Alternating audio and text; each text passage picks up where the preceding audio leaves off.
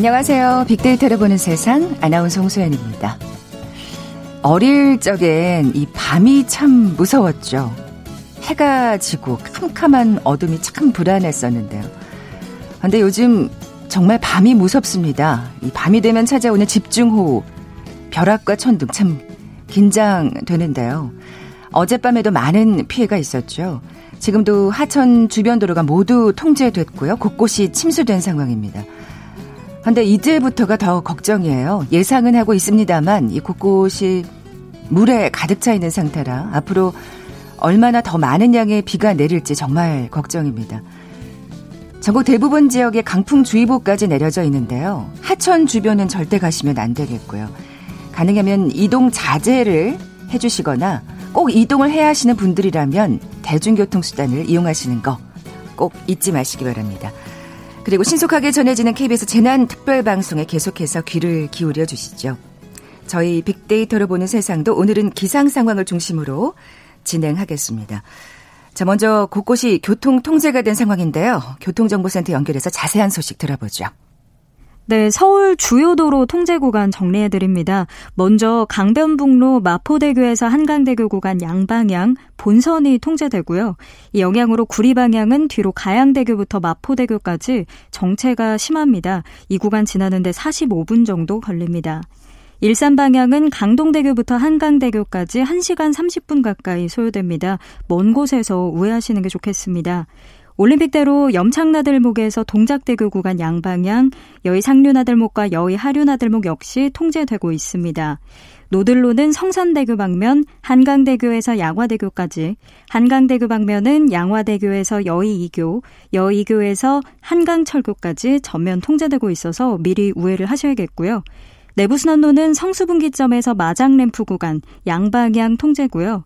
동부간선도로 성수대교 방향 수락 지하차도에서 성수분기점까지, 의정부 방향은 성수분기점에서 녹천교까지 통제입니다. 녹천교부터 수락 지하차도까지 통행은 재개가 됐습니다.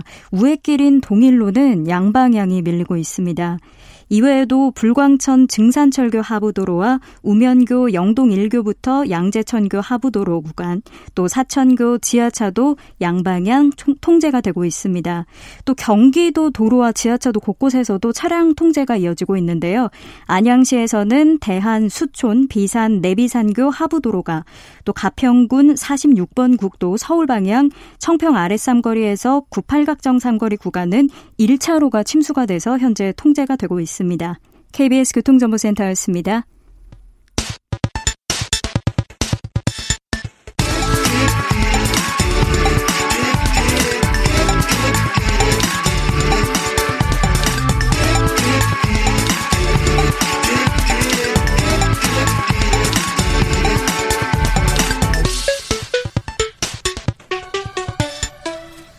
네, KBS 제일 라디오 빅데이터를 보는 세상 먼저 빅퀴즈 풀고 갈까요?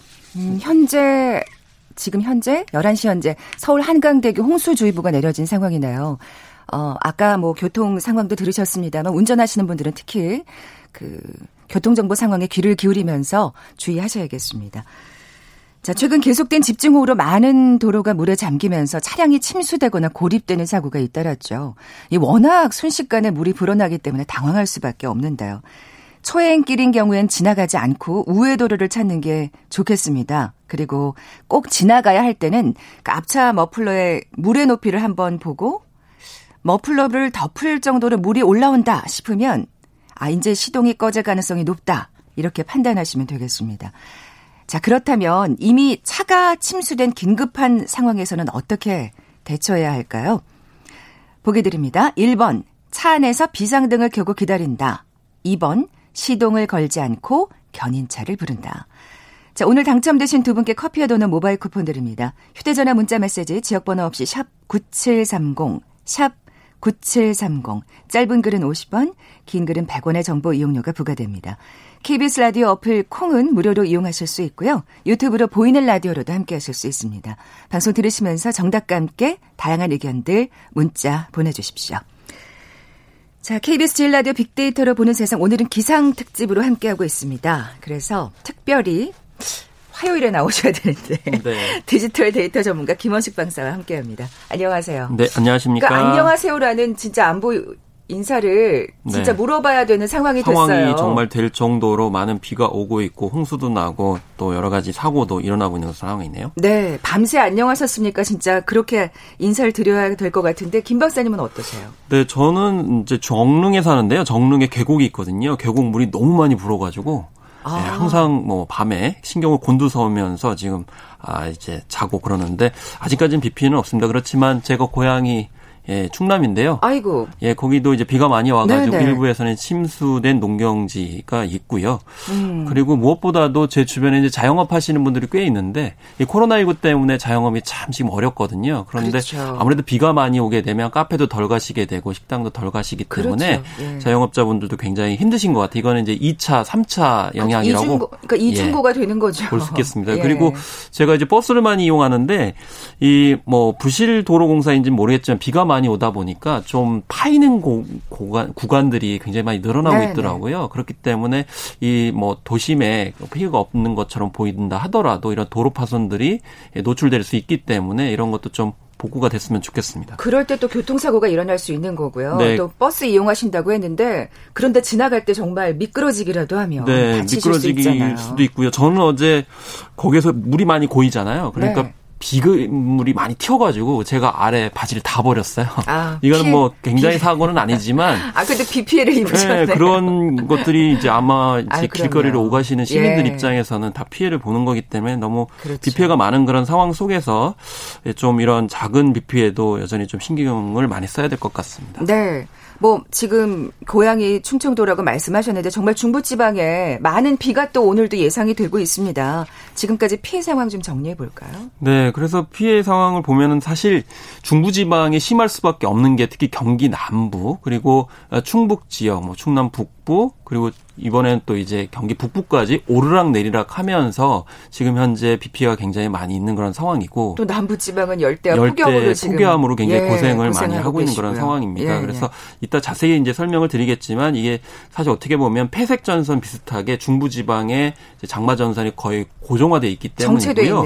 그리고 심지어 지금 어, 뭐, 이제, 아까 경기 북부 말씀을 드렸지만은 북한 같은 경우에도 지금 현재 황해도라든지, 네. 뭐, 북한 입장에서 봤을 때 뭐 강원도 남부 지역 이쪽 같은 경우 지금 집중호우가 일어나고 있는 상황이고 또 특히나 무단 방류를 하는 바람에 좀 통제를 했으면 좋았을 텐데 하지 못하게 되면서 또, 또 철원군이나 이쪽에 예. 주민들도 굉장히 지금 피해를 보고 있는 그런 상황이라고 볼 수가 있겠고요. 그래서 오르락내리락 하고 있기 때문에 피해는 아마 지금 약간 소강 상태라 하더라도 조금 있으면 다시 강수가 늘어날 가능성이 높은 그렇죠. 그런 상황이기 때문에 마음의 안정을 이제 취할 수 없는 그런 상황이고 심지어 어제 많이 알려졌지만 아니 자원봉사분들이 가가지고 이렇게 좀 복구를 좀 해놨더니 다시 또 폭우가 쏟아져가지고 밤새 예, 예 힘들어진 그런 상황이기 때문에 지금 지역 주민들께서는 안정을 할수 수 없는 그런 상황이라고 볼 수 있겠습니다. 네, 지금 아까도 말씀드렸지만 계속해서 지금 뉴스 특보가 나가고 있어요. 어, 오전 11시에 한강대교 홍수주의보가 발령된 상태인데 사실 지금 강수가 엄청 불어난 상태이기 때문에 조금이라도 그러니까 사실 비가 조금만 온다 그래도 많이 오지 않는다고 해도 이게 사실 넘칠 수 있는 우려는 충분히 있는 거기 때문에 경각심을 계속 갖고 있어야 될 것 같습니다.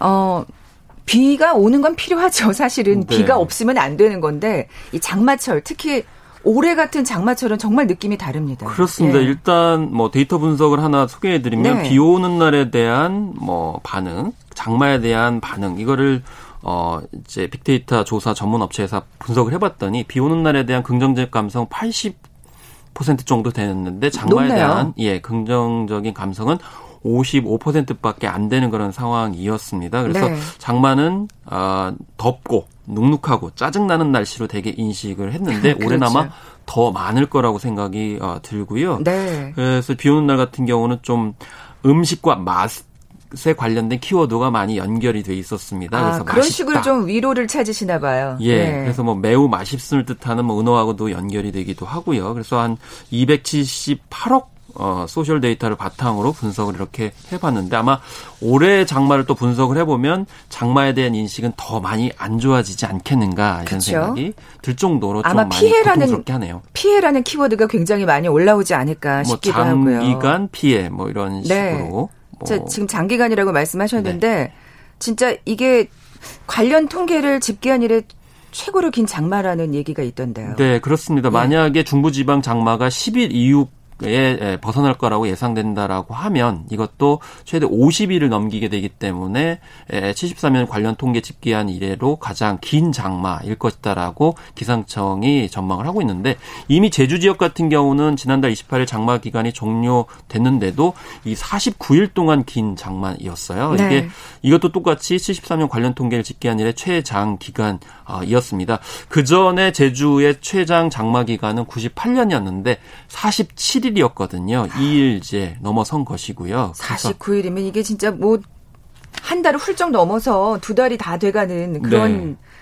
그 치수잖아요. 그렇습니다. 예. 그리고 기간도 기간이지만 또 강수량 같은 경우에도 굉장히 많이 어, 올랐는데 남부지방과 제주도 같은 경우는 각각 529mm, 그 다음에 562mm였는데 이 평년에 398, 348보다도 훨씬 많아가지고 이번에도 비가 굉장히 많이 내렸고요. 또 이 중부지방 같은 경우에도 아마 최고 많이 어, 내릴 것으로 이렇게 예측이 어, 되고 있는데 어, 무엇보다도 지금 현재 오르락내리락 하고 있다고 말씀을 드렸었는데 예, 그러다 보니까 평균 기온 같은 경우에도요 7월 내내 이제 평균 기온을 보니 평년보다 2도 정도 나가져 가지고 22.5도였습니다. 음, 아니 뭐 시원한 여름은 참 반가운 일인데 이렇게 비가 많이 올 줄은 몰랐네요. 그래서 예. 폭염과 열대야는 상대적으로 좀 줄어들었죠. 그래서 평년 대비 각각 3.81, 2.21 적은 아, 그런 기록을 예, 나타내서 상대적으로 폭염과 열대야는 중부지방 같은 경우는 적었는데 예, 상대적으로 강수가 이제 높고 장마가 길어진 그런 상황에서 사실은 여름 다워야 된다는 것이 이제 북태평양 기단이 올라와가지고 쭉 밀고 올라가면서 본격적인 여름이어야 되는데 네. 사실 지금은 어떻게 보면 본격적인 무더위 여름은 아닌 상황이라서 상대적으로 여름이어야만이 또 그 어떤 과실이라든지 이런 그렇죠. 것들이 그렇죠. 이제 익게 되는데 이런 점들이 또 맛있고 심지어 농산물 같은 경우에도 지금 여러 가지 피해를 보고 있는 상황이죠. 그렇죠. 예. 뭐 이 장마가 끝나고 나면 열대어가 찾아올지는 모르겠습니다만 어뭐 어제도 사실 전민기 팀장과 이런 얘기를 했었어요. 이 모든 원인이 무엇일까? 근데 결국 지구 온난화, 환경 문제로 귀결이 되더라고요. 아, 이거는 네. 사실 이제 구체적으로 좀 따져봐야 되는데요. 이 지금 현재 많이 알려졌다시피 지금 북극의 기온이 올라갔기 때문에라고 대개 이야기를 하잖아요. 네. 그런데 북극의 기온이 올라가는데 어떻게 이 장마 전선하고 연결이 되느냐라고 말씀을 드릴 수가 있겠는데 그래서 북극의 기온이 지금 현재 뭐 국립, 아, 미국의 국립 빙설 데이터 센터에 따르면은 북극계 중심에 762m 상공에서 이제 평균 기온이 평년보다 10도 가까이 올라간다라고 10도요. 예, 이렇게 얘기를 야. 하고 있거든요. 그러다 보니까 바다 얼음 같은 경우도 굉장히 많이 줄어들고 있는 그런 상황인데 그렇죠. 그렇죠. 이게 북극의 어, 고온 이제 온도가 높아지게 되면은 사실 북극에는 항상 한기가 있어야 되잖아요. 그럼 이제 한기가 약간 밀려나는 거예요. 밀려나면 사실은 우리가 이 가을 겨울이 오는 것은 북극의 한기가 한반도에 영향을 미치기 때문인데 북극에서 밀려난 한기가 사실은 이 북쪽 지방을 중심으로 지금 영향을 미치고 있는 거라서 결과적으로는 네.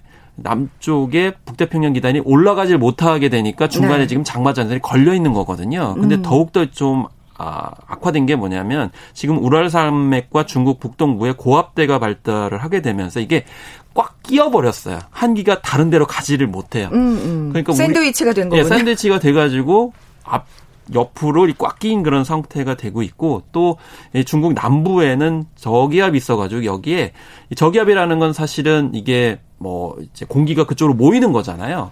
그러니까 바다 쪽에서 공기를 흡수하다 보니까 결국 많은 그 수증기가 한반도 쪽으로 지금 유입이 되는 그런 아, 상황이라서 예. 결과적으로는 우리나라에 비가 많이 내리죠. 사실은 중국 같은 경우 얼마 전까지만 해도 굉장히 홍수가 많이 났잖아요. 네. 그게 바로 중국 대륙으로 수증기가 이렇게 가다가 지금은 한반도 쪽으로 이제 확장이 아. 되다 보니까 그래서 한반도 쪽에 영향을 미치고 있다는 거죠. 사실 우리가 중국 쪽에 홍수가 일어날 때 전문가들 같은 경우도 일부 예측을 한 게 아 저 그 수증기 유입이 한반도 쪽으로 이동을 하게 되면 장마가 굉장히 길어질 수 있다라는 예측을 많이 하고 강수가 굉장히 많을 것이다라는 것을 생각할 수 있었는데 지금 그게 어, 중부지방으로 지금 이동하고 있는 그런 상황이라고 보실 수가 이제 있는 거죠. 그렇기 때문에 단순히 이게 뭐 에, 이제 지구 온난화에 따라 가지고 온도가 상승했다라기보다는 지금 현재 복합적인 네, 요인들이 네, 작용을 하고 있다는 점을 구체적으로 볼 필요가 이제 결국에는 어쨌든 거죠. 가장 근본적인 원인은 지구 온난화 환경 문제라고 볼 수 있을 텐데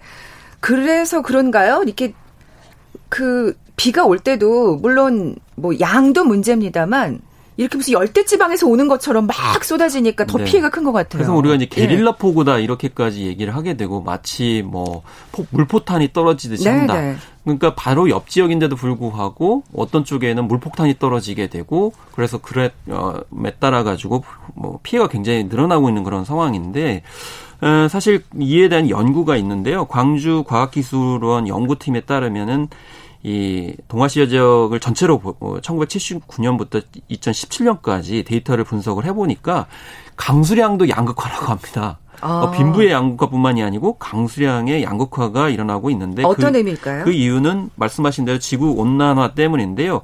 이게 공기가 뜨거워지게 되면 수증기를 더 많이 품다 보니까 비가 올 때는 더 짧고 굵게 쏟아진다라고 아. 합니다. 그래서 양극화라는 예. 표현을 쓰시는 그래서 거군요. 그래서 그만큼 또 이제 온도가 올라가게 되면 지표면은 수분을 더 많이 뺏기게 되니까 뺏긴 지역 같은 경우 극심한 가뭄으로 이어질 수가 있는 아. 것이고 그래서 한쪽에서는 굉장히 급식 그 극심한 가뭄이 일어나게 되고 한쪽에서는 물폭탄이 한꺼번에 쏟아지게 되는 현상이 벌어지게 되는데 구체적으로 대기온도 1도가 올라가게 되면 수증기 7%를 더 많이 품을 수 있게 된다고 하니까 음. 이게 한쪽에서는 물기를 많이 이제 흡수해가지고 이동을 해서 다른 쪽에 가지고 어 내리게 되니까 결국 강수도 양극화 현상이 일어나게 된다라고 음. 우리나라 연구팀이 이렇게 얘기를 하고 있고요. 그래서 이렇게 좁은 땅덩이에서도 남부지방은 폭염에 시달리고 우리는 또 이 중부지방은 또 물폭탄에 시달리는 상황이 되나 보네요. 그렇습니다. 예. 그래서 중국, 뭐 일본 다 마찬가지로 지금 네. 이런 현상들이 벌어지고 있기 때문에 우리나라만 그런 건 아니다 이렇게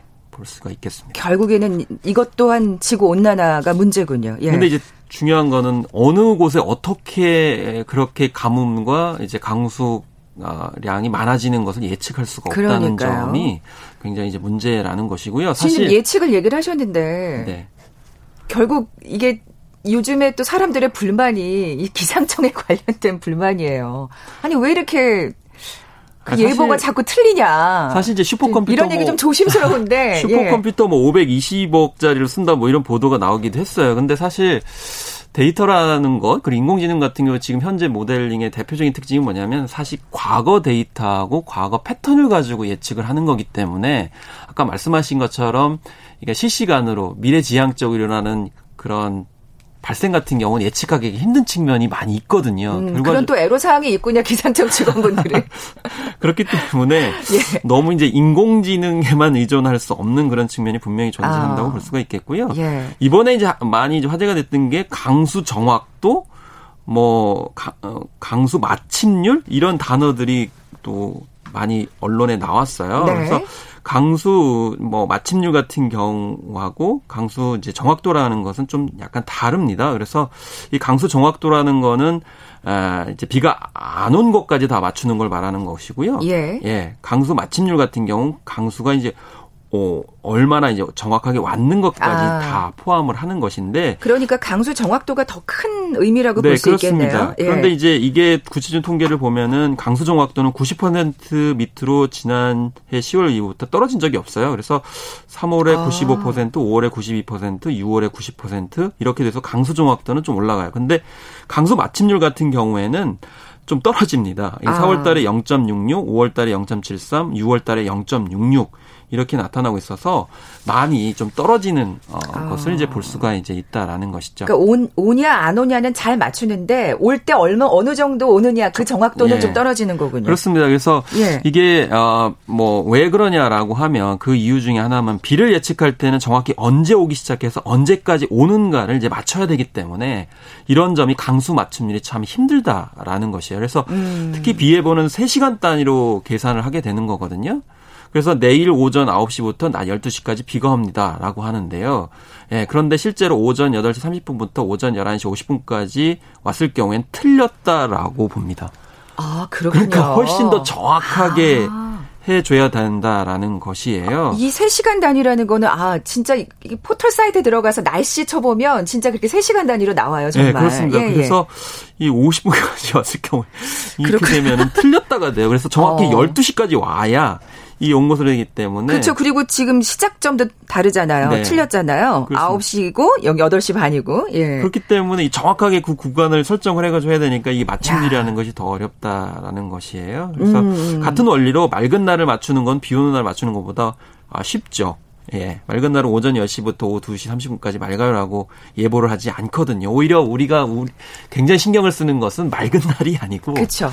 비가, 비가 언제부터 언, 언제까지 예. 오느냐. 사실은. 그 시간을 굉장히 예민하게 받아들이죠 시민들이 왜냐하면 예. 뭔가 그렇죠. 그 후에 외출을 네. 계획한다거나 뭐 이런 여러 가지 계획이 있을 수 정확해야만이 비 피해를 네. 막을 수 있고 그래요, 맞아요. 네. 그걸 예방을 하기 위해서 조치를 해야 되기 때문에 그래서 오히려 더 엄격한 기준을 적용을 하다 보니까 결과적으로 마치지 못한 것처럼 사실은 보이지만 예, 이런 음. 차이가 있기는 있습니다. 근데 네. 어쨌든 말씀하신 드린 것처럼 아까 이 데이터 분석이라는 건 결국 과거 지향적이고 패턴이 있다 보니까 결과적으로는 좀 에, 안 맞을 수도 있다 이렇게 볼 수가 있겠고요. 특히 유독 장마철이 되면 예측이 좀 힘들어지는 이유는 어 그래요. 예, 예. 장마철이라는 게 계절적인 요인이 굉장히 크잖아요. 그러다 보니까 뭐 기온이라든지 습도라든지 더 바람이 얼마나 세게 부는지 이런 것까지 다 포함을 해야 되고요. 특히 우리나라 같은 경우에는 특성상 남북으로 길게 돼 있기 때문에 고도 높낮이가 지역별로 굉장히 다 다르다는 거죠. 음. 또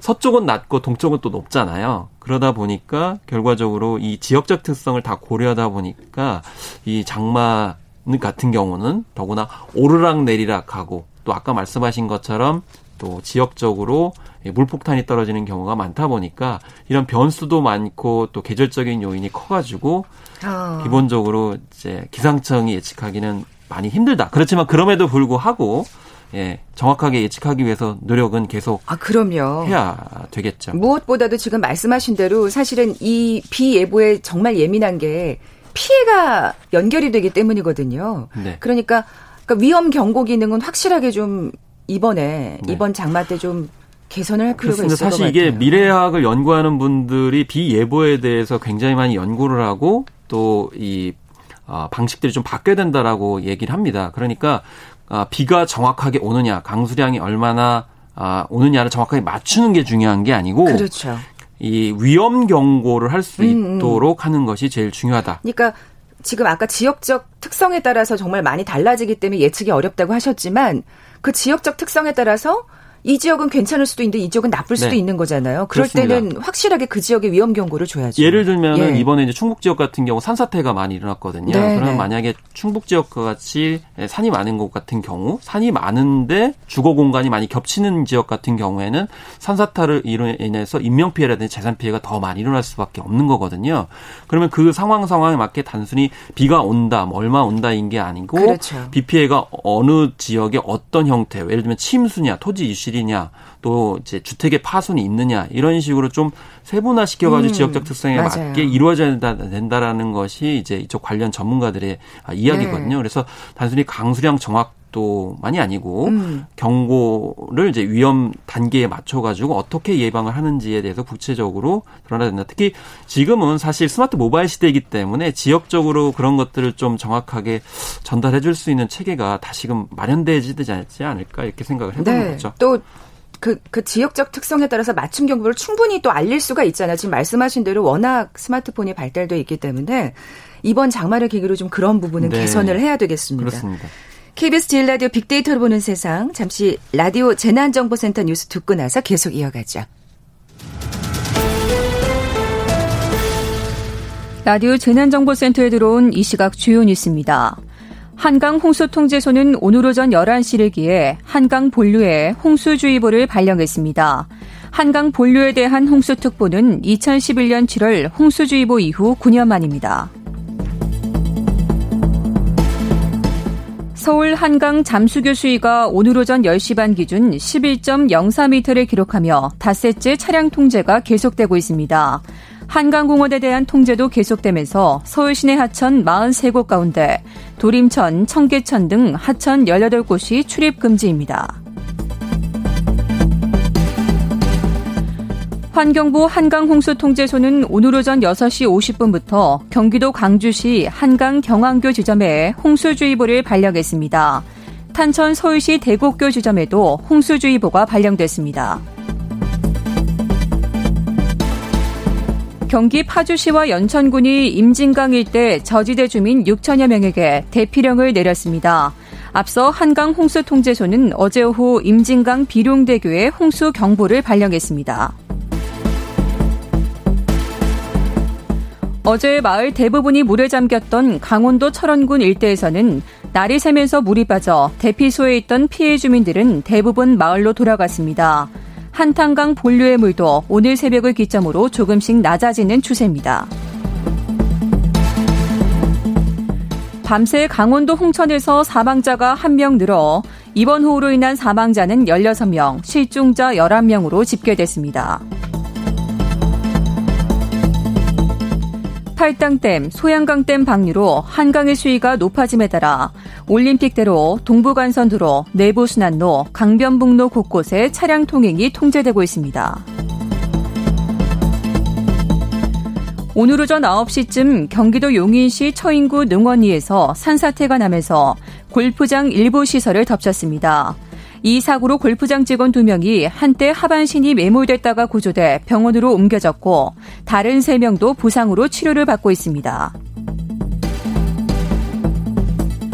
행정안전부는 집중호우 피해 지역의 조속한 수습을 위해 지방자치단체의 예비비와 재난관리기금을 투입하고 피해 주민에 대한 취득세 및 재산세 등 지방세 감병과 징수유예 등의 세제 지원을 시행하겠다고 밝혔습니다. 지금까지 라디오 재난정보센터 정한나였습니다.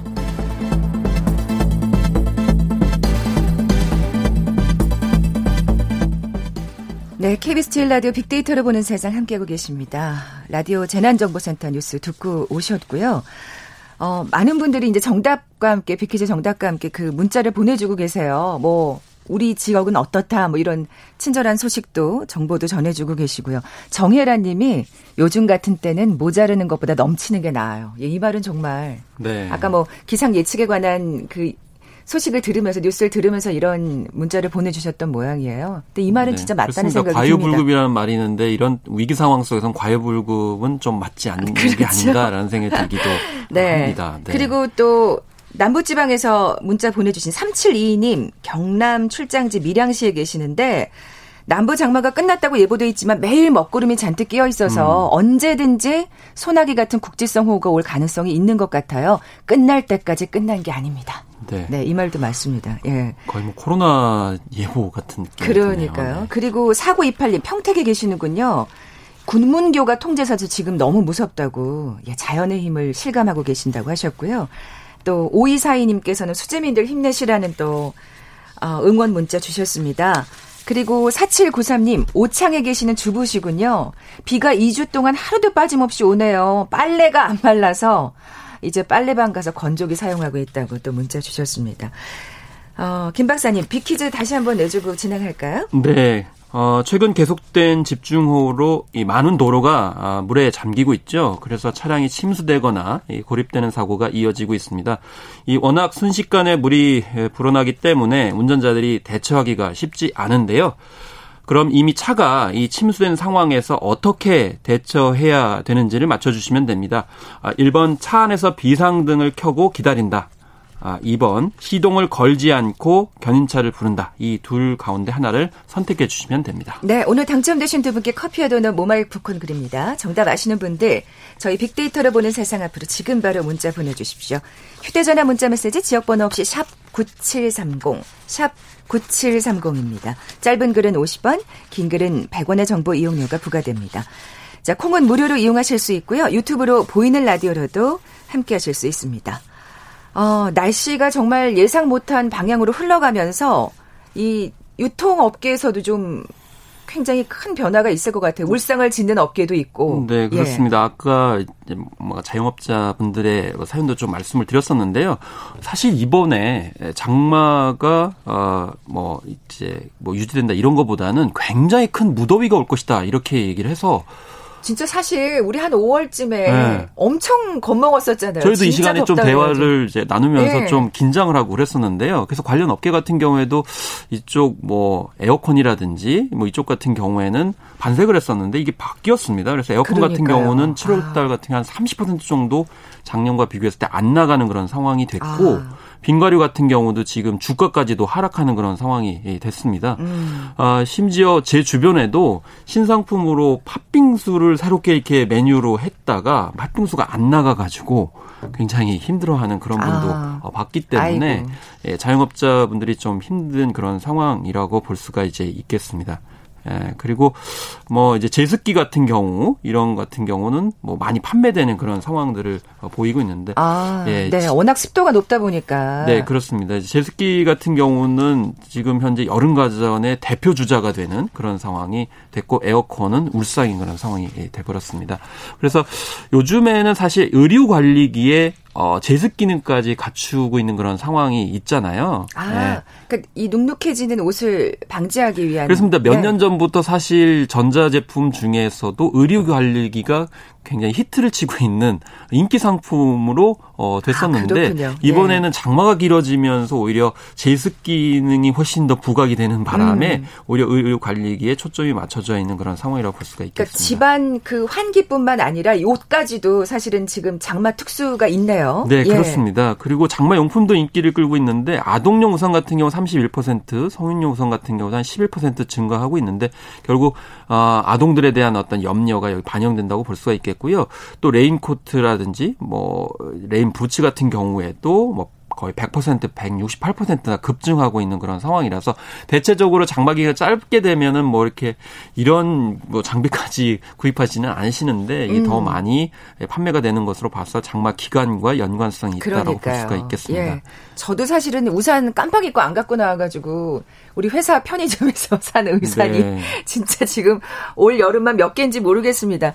어, 임동현님께서 자영업자들은 손님도 줄어들고 힘들고 장마 이후에 채소 값 폭등으로 등골이 더 한 번 휠 거라고 힘내시란 또 문자 주셨는데요. 어, 해수욕장도 지금 예전 같지 않을 것 같아요. 이렇게 비가 많이 오니까요. 특히 강원도 쪽은 정말. 예, 예. 두 가지 요인이 가장 영향을 미치고 있는 대표적인 것이 해수욕장이죠. 왜냐하면 코로나19 때문에 많은 분들이 모이는 해수욕장, 이곳 같은 경우에도 뭐 그동안 통제 조치를 하기도 했었습니다. 왜냐하면 뭐 예를 들면 저녁 시간대에 같이 모여가지고 술 먹는다든지 음식을 먹는 것 자체를 규제하는 바람에 오히려 이제 손님이 많이 줄어들었다라고 했는데 이번에 장마가 또 길어지게 되면서 결과적으로는 더욱더 타격을 주고 있다라는 건데 실제로 네. 데이터를 보면은 어, 해운대 같은 경우 올해 6월 1일부터 7월 21일까지 방문객이 186만 명인데 지난해 260만 명에 비해서 3분의 2 수준의 머무르고 있다라는 실제 통계를 이제 볼 수가 이제 있습니다. 네. 강릉 같은 경우에도 예약률이 작년 같은 경우에는 80% 가까이 이러는데 올해는 50%도 안 된다는 데이터가 있거든요. 아, 이것도 그 코로나 19도 있지만 이제 장마 영향도 있겠다라는 생각이 아, 들고요. 다만 요즘 동해안을 찾는 사람들이 감소하지 않는 거 않았다라고 주장하는 통계도 있습니다. 아, 뭐냐면 이거는 동해안 바닷가 주차장은 차량으로 가득 차 있다는 건데 이게 바로 이제 캠핑카, 아, 네, 차박, 뭐이 시간에도 좀 언급드렸던 적이 있는데 가기는 가되 숙박업소를 사용하지 이용하지 않는 거네요. 네, 숙박업소를 아. 이용하지 않는 측면이 있고 또 해수욕장도 잘 안 들어가시면서 가족끼리 지인끼리 오붓하게 어쨌든 지금 어, 휴가를 또 보내시긴 하셔야 되기 때문에 그렇죠. 그러니까 꼭 사람들이 붐비지 않는 붐비지 않는 곳을 또 찾아가시면 되는 거니까 네. 뭐 등산을 하실 수도 그렇습니다. 있고. 예. 그래서 이제 사실 차박을 할 수 있는 혹은 주차를 할 수 있는 캠핑카 여력이 그렇게 많지 않기 때문에 대체적으로 해수욕장 주변에 주차를 많이 하세요. 음. 그렇기 때문에 해수욕장은 안 가시는데 이 해수욕장 주변의 주차 공간에 캠핑카들이 있는 거죠. 또 요즘에는 이 캠핑카로 이제 튜닝한다고 그러는데 개조할 수 있는 그 법이 지난 2월에 바뀌었거든요. 그러다 보니까 튜닝한 차량들이 제법 많이 늘어나고 있어서 네네. 결국 변화된 어떤 어, 문화를 이제 여기서도 볼 수가 있습니다. 이 코로나와 장마로 인해서 정말 예, 이 두 가지로 인해서 참 많은 게 변했다는 예, 사실 태풍이 두 개가 온 그런 상황이어서 어느 때보다도 어, 관련 업계에 있는 분들은 힘들 수 있고요. 한편으로 시민들 입장에서는 현명하게 지금 이제 나기 위해서 노력을 그렇죠. 많이 하고 계시다라고 볼 수가 네. 있겠고. 네, 그러니까 휴가를 어쨌든 그 계획이겠죠. 네, 그렇습니다. 작년 같은 경우는 네. 장마가 그렇게 길지 않았기 예, 때문에 예, 예. 물론 비가 오긴 왔어요. 그러다 보니까 이 비 오는 날인 커피다라는 걸 연상을 했는데 지금은 너무 이제 비가 많이 오다 보니까 오히려 막걸리 쪽으로 선호도가 바뀐 거 아닌가. 그래서 실제로 막걸리 판매량이 지난해 같은 기간보다 17.4%가량 증가한 데이터가 있어요. 그래서 그, 그 비 오는 날에 막걸리에 파전 뭐 이런 거. 예, 근데 그게 낭만적인 수준이 아니라는 아니, 아니라는 게 문제죠. 왜냐하면 지금. 실내 머무는 시간이 너무 길다 보니까 불쾌감과 우울감을 술로 해결하는 사람들이 아. 많이 늘어나고 있다라는 것이 전문가들의 분석인데 이것도 좋지 않대요. 예, 그렇습니다. 예. 그래서 실제 한 연구에 따르면 스트레스를 받거나 우울하다고 술에 의존하면 우울증이 더 심각하다는 결과 있잖아요. 네. 그래서 장마 우울증은 일조량이 부족해지고 습도가 높아지기 때문에 나타나는 계절성 우울증 중에 하나라는 겁니다. 좀 약간 전문적으로 말씀드리면 햇볕을 쬐지 못해서 행복 호르몬이라고 불리는 세로토닌 분비가 줄어들고 이 수, 수면 호르몬인 멜라토닌이 많이 분비가 되면서 우울감이 증가하는데 이게 과학적으로 사실은 그러니까 장마 네. 우울증이 있는 거네요. 있습니다. 예. 네, 그래서 실 제로 이제 장마철에는 이런 우울증을 호소하는 분들이 있는데 이번 해에는 더 많이 증가할 수가 있고 그렇기 때문에 이게 단지 술을 먹느냐 안 먹느냐 문제가 아니고 우울증 호소하시는 분들한테 의학적으로 뭔가 조치가 필요한 음. 어, 그런 상황이 아닐까 싶습니다. 그래서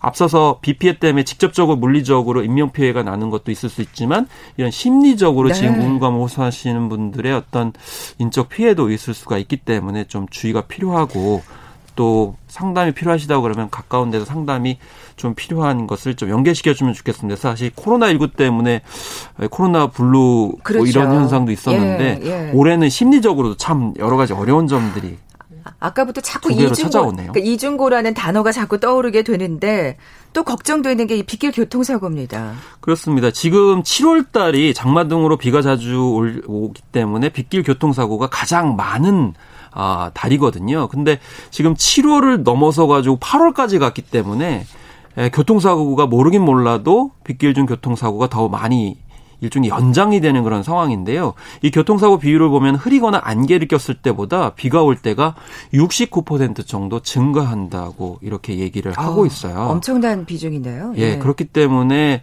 어, 더더군다나 휴대전화 사용, 사용이라든지 DMB 시청 같은 경우는 큰 사고로 이제 이어질 수 있다라고 정부 당국에서 지금 경고를 하고 있습니다. 네. 어제 그 비퀴즈 정답이 수막 현상이었거든요. 사실 네. 이것 때문에 이제 빗길 교통사고가 일어나고 또 안전운전을 해야 되는 거잖아요. 그래서 이제 겨울철 같은 경우도 요즘에 많이 부각이 되고 있는 것이 블랙 아이스인데 도로면에 얼음이 이제 얼게 되면서 미끄러진 현상이잖아요. 근데 장마철에도 이 수막 현상이 오히려 더 미끄러울 수 있기 때문에요. 겨울철 도로가 결빙되는 이 블랙 아이스로 인한 교통사고보다 이제 겨울에 1.6배 많은데 여름철에도 굉장히 많아진다라는 것을 이제 참조를 하셔야 되겠어요. 특히 이 수막 현상으로 자동차 바퀴가 미끄러지기 쉬운데 이게 평소보다 그 브레이크를 잡았을 때 더 가는 비율이 20%까지 늘어난다고 합니다. 그렇기 아, 때문에 예. 당연히 감속 운행을 하셔야 되겠고요. 이 차간 거리 같은 경우도 보통 때보다 두 배 이상을 장마철에는 늘리셔야 되는데 사실 이게 쉽지가 않은 게 뭐냐면 장마철 비가 오면 더 막히기 때문에 그쵸, 더 좁, 좁혀서 더 가려고 하시는 네. 경향이 있기 때문에 오히려 이 더 유지를 하셔야 되는 그런 상황이라고 볼 수가 이제 있겠습니다. 네. 그리고 와이퍼와 유리 상태 같은 경우에도 점검을 필수적으로 하셔야 됩니다. 왜냐하면 이게 갑자기 쏟아지기 때문에 와이퍼가 그 갑자기 쏟아지는 양에 비해 가지고 작동하는 것이 원활하지 않을 수 있기 때문에 이 와이퍼 같은 경우에도 좀 더 신경을 쓰셔야 됩니다. 네, 교통 교통사고 얘기하다 보니까 이 교통통제 상황이 궁금해지네요. 다시 한번 교통정보센터 연결해서 자세한 소식 듣겠습니다. 네, 먼저 어제 많은 비가 내렸던 강원권 7번 국도인데요. 강원 고성군 현대면 명파리 교차로 인근 7번 국도에서 산사태가 나면서 어제부터 차량이 통제가 되고 있습니다. 경기도 도로와 지하차도 곳곳에서도 타, 차량 통제가 이어지는데요. 화성시는 효원 반정 지하차도가 통제가 됐고요. 안양시에서는 대한 수촌 비산 내비산교 하부도로가 또 가평군 46번 국도 서울 방향 청평 아랫삼거리에서 98각정 삼거리 구간은 1차로가 침수돼 통제가 되고 있습니다. 오산천 수위 상승으로 오산철교 또 탑동대로 하상도로 두곡동 잠수교도 역시 교통이 통제가 됐습니다. 오전 11시를 기해 서울 한강대교는 홍수주의보가 발령돼 주변에 계신 분들은 주의를 하셔야겠습니다. 서울 주요 도로 곳곳이 통제가 되고 있는데요. 강변북로 마포대교에서 한강대교 구간 양방향 본선이 통제가 되고요. 이 때문에 구리 방향 뒤로 가양대교부터 마포대교까지 지나는데 55분 정도 예상이 됩니다. 일산 방향은 청담대교부터 한강대교까지 1시간 50분 걸리니까요. 50분쯤, 5분쯤 걸리니까요. 먼 곳에서 우회를 하시는 게 좋겠고요. 올림픽대로 염창나들목에서 동작대교 구간 양방향, 여의 상류나들목과 여의 하류나들목 역시 통제가 되고 있습니다. 노들로는 성산대교 방면은 한강대교에서 양화대교까지, 한강대교 방면은 양화대교에서 여의 2교, 여의교에서 한강철교까지 전면 통제가 되고 있어서 미리 우회를 하셔야겠고요. 내부 순환도로 상황도 전해드립니다. 성수분기점에서 마장램프 구간 양방향 통제고요.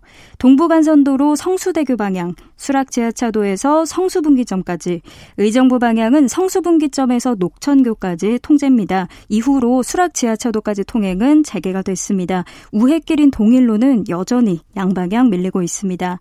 이외에도 불광천 증산철교 하부도로와 우면교 영동 1교부터 양재천교 하부도로 구간 사천교 지하차도 양방향 통제됩니다.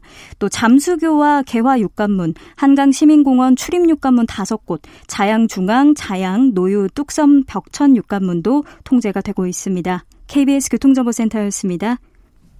네. 어, 계속해서 비키즈 정답과 함께 문자 보내주고 계세요, 청취자분들. 어, 지금 교통 상황 듣고 오셨습니다만, 지금 8475님, 논산 천안 고속도로 부근이라고 하셨어요. 비는 잠시 그쳤는데 바람이 거세게 불어서 차가 흔들립니다. 정신 바짝 차리고 운전해야겠다고 하셨고요. 4207님 강화도에서 문자 주셨네요. 어, 어머님 고치밭이 비에 쓰러져서 하루 휴가 내고 내려와서 일 도와드리고 있는 상황이라고. 아이고. 지금 이 농가들도 진짜 타격이 크잖아요. 네, 농가에 대한 네. 타격은 일차적으로는 이제 침수라든지 또 홍수로 인해 가지고 토사가 쓸려 오게 되면서 농작물이 훼손이 되는 건데 이제 어 또 주의해야 될 게 병해충 문제죠. 그래서 비가 많이 오게 되면은 우짜라기 때문에 우짜라면 엎칠 가능성이 있습니다. 그리고 음. 물에 잠기게 되면은 거기에서 또 이제 바이러스 감염이 있을 수 있겠고요. 또 물이 많아지면은 병해충, 해충들이 또 많이 이제 산란을 하기 때문에 그렇죠. 이제 약재, 살포 이런 예방이 굉장히 필요하고요. 어 그리고 이제 그럼에 따라 가지고 지금 현재 아까도 잠깐 언급하셨듯이 농산물 가격이 굉장히 올라갈 가능성이 높기 때문에 이것이 자칫 잘못하게 되면 추석 물가에도 영향을 미칠 수가 있어서 음. 최도 최대한 농가 그 농작물이 피해가 없도록 하는 것이 농가 개개인들의 어떤 피해를 줄인 것뿐만이 아니고 물가 상승도 막고 또 추석 물가까지도 잡는 그런 그쵸. 상황이 될 수가 있겠습니다. 사실 극경 홍수 같은 경우는 이 농작물뿐만이 아니고요 바다 상, 생태계도 문제를 일으킬 수 있기 때문에 아, 그래요. 어떤 네. 얘기일까요? 그 결과적으로는 이제 바다에 민물이 많이 들어가게 되는 거거든요. 그러면 급격하게 염도가 낮아지게 되죠. 그 염도가 낮아진다는 건 결국 아, 바닷물이 민물화되는 건데 사실 바닷물은 바닷물 다 와야 되거든요. 모든 건다 자기 다 와야 되는데 사실 여름도 여름 다 와야 되고 네. 그죠? 그렇습니다. 지금, 예. 그렇기 때문에 저염수가 상대적으로 이제 들어가게 되면은 아 태양에 쉽게 온도가 올라가서 어류의 아. 폐사를 야기할 수가 있겠고 또 한편으로는 염도가 낮으니까 당연히 물고기들한테 혹은 어패류한테도 좋지 않은 영향을 미치게 되는 것이고 실제로 96년과 2016년에 중국에서 유입된 저염수 때문에 제주바다 같은 경우는 전복, 소라, 성게 등 폐류가 폐사해가지고 많은 재산 피해를 났거든요. 아. 사실 이미 중국 쪽에서 많이 민물이 가능한 상황 속에서 지금 한반도에서도 이런 홍수로 인해 가지고 유입이 많이 되고 있기 때문에 농가에 대한 피해뿐만이 아니고 이 이제 어촌에도 피해가 그러니까요. 상당히 가기 때문에 여기에 대한 좀 어, 예방책 혹은 향후의 피해에 대해서 최소화할 수 있는 방안들을 좀 많이 생각을 해야 될 것으로 이렇게 보여지게 됩니다. 네, 정말 대책이 여러 가지로 여러모로 여러 방면에서 필요가 있겠습니다. 예, 대책이 네. 필요한 시점인데요. 무엇보다도 행정안전부하고 시민단체가 장마철 자동차 침수 피해 예방 대응에 나선다고 하는데 이게 무슨 얘기일까요? 주차장 같은 경우 둔치 주차장 같은 경우 좀 사실 우리가 주차 난이 굉장히 심하잖아요. 그러다 보니까 평소에 좀 하천 주변에 주차장을 많이 이용을 하시게 되는데 이걸 좀 체크를 해보셨으면 좋겠습니다. 네. 이 어, 포털에 이제 지자체 담당자 등이 차량 번호 등을 이제 어, 등록을 하게 되면은 즉시 어 이제 보험사의 가입 여부를 조회해가지고 차주에게 긴급 대피 등을 알릴 수 있는 그런 어, 둔치 주차장 차량 대피 알림 비상 연락 체계가 있습니다. 아, 어, 그렇기 때문에 예, 예. 평소에는 안전한 주차 공간이라고 보여질 수 있지만 물이 불어나게 되면 어, 그야말로 정말 차량이 침수될 수 있기 때문에 사전에 이런 포털에 이제 알림 어, 비상 연락 체계에 등록을 해주시면은 어, 비가 많이 왔을, 왔을 경우에 이게 홍수가 나게 되면은 어, 이제 사전에 고지를 하고 또 긴급 대피를 알릴 수 있기 때문에 실제로 지난해 2천여 대가 침수되는 것을 이 서비스를 통해서 막아서 한 200억 원 정도의 예방 효과가 있었다고 그래요. 정말 순식간에 물이 불어나서 예. 손을 쓸 수가 없잖아요. 그렇습니다. 이것은 예. 사실 주차장뿐만이 아니고 아까 말씀드린 것처럼 다양한 지역에서 이런 비상 연락 체계를 포털과 같은 그런 스마트 어, 서비스를 통해 가지고 연계해가는 작업들이 정말 많이 필요하지 않나라는 생각이 들어요. 예를 들면 아까 펜션 말씀드렸는데 펜션 같은 경우도 사실은 지역에 가게 되면 어, 특히 외부에서 오신 분들은 거기가 위험한지 안 한지 알지 못하고 펜션을 짓고 생활하시는 경우가 많아요. 그렇죠. 그렇기 때문에 펜션 같은 경우에도 이런 어, 비상 알림 아, 연락 체계를 마련해가지고 대응하는 것도 좀 필요하지 않나 이런 생각 좀 듭니다. 네. 그리고 장마철 날씨 등 정확하게 정보 습득하는 것이 필요한데 지금 오늘 이제 보도 내내 보니까 이 비 피해가 60대 이상의 고령자층에 많이 발생을 한대요. 그 음. 이유를 우리 생각해 보면 예. 뭐 근력이 없으셔가지고 위험에 처하셨을 때 피하지 못하나 이렇게 생각하실 수 있는데 그 이유 중에 하나가 정보를 제대로 제때 아. 습득을 하지 못하셔가지고 지금 급격하게 물이 불어나는데 뭐 예를 들면 물을 보러 가신다든지 뭐 이동을 하신다든지 그 소식을 긴급한 소식을 모르시는 거군요. 예를 들면 이제 스마트폰이나 이런 앱을 실시간으로 사용을 하시게 되면은 아 뭐 중앙에서 예보를 하지 않는 상황까지도 우리가 알 수 있는데 그런 거에 좀 일종의 digital divide, 그러니까 디지털 정보 격차가 네네. 재난 상황 속에서 고연령자라든지 아니면 좀 도시가 아니고 좀 외곽 지역에 있는 분들 아, 지역민들 같은 경우 피해를 볼 수가 있다는 거죠. 그렇기 때문에 디지털 정보 차이 이런 것도 예, 뭐 극복할 수 있는 방안들이 굉장히 중요하다. 그리고 참고로 그 진짜 그런 어떤 디지털 소외 계층을 위한 어떤 다른 정보 알림 서비스가 필요할 것 같은데요. 네, 그렇습니다. 네. 그래서 라 디오 같은 경우도 굉장히 중요할 수 있는데 네. 라디오를 좀 소외된 어, 지역 같은 경우 의무적으로 좀 지급을 해줘야 되지 않을까라는 생각이 좀 들고요. 음. 또 참고로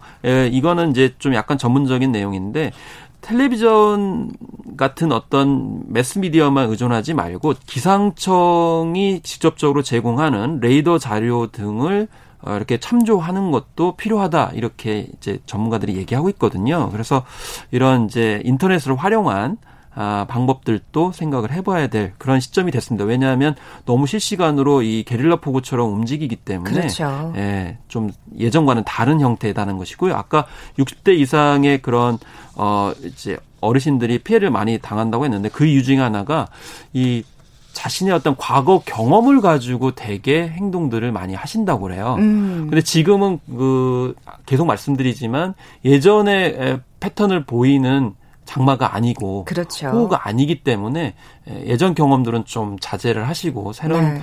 어, 어떤 데이터를 접하는데 인색하지 않았으면 좋겠습니다. 네, 어르신들도 그러니까 그런 얘기를 끊임없이 해드려야 될 것 같아요. 예전과 다르다는 거를 그 경각심을 갖도록 지금까지 별일 없었는데 앞으로 음. 무슨 일이 있겠는가라고 하는데 그런 형태로 지금 움직이지 않는다라는 거죠. 네, 지금까지 데이터 디지털 데이터 전문가 김원식 박사와 함께 오늘 기상 특집 꾸려봤습니다. 고맙습니다. 네, 감사합니다. 자, 오늘 비 퀴즈 정답은 2번 시동 걸지 않고 견인차를 부른다였죠. 커피와 도넛 모바일 쿠폰 받으실 두 분입니다.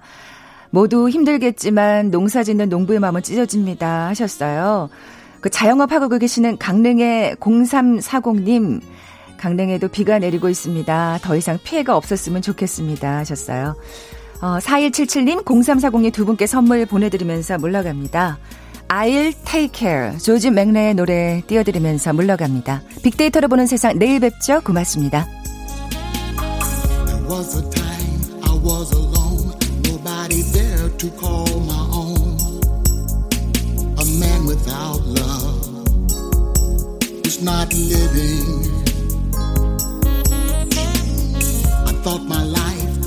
I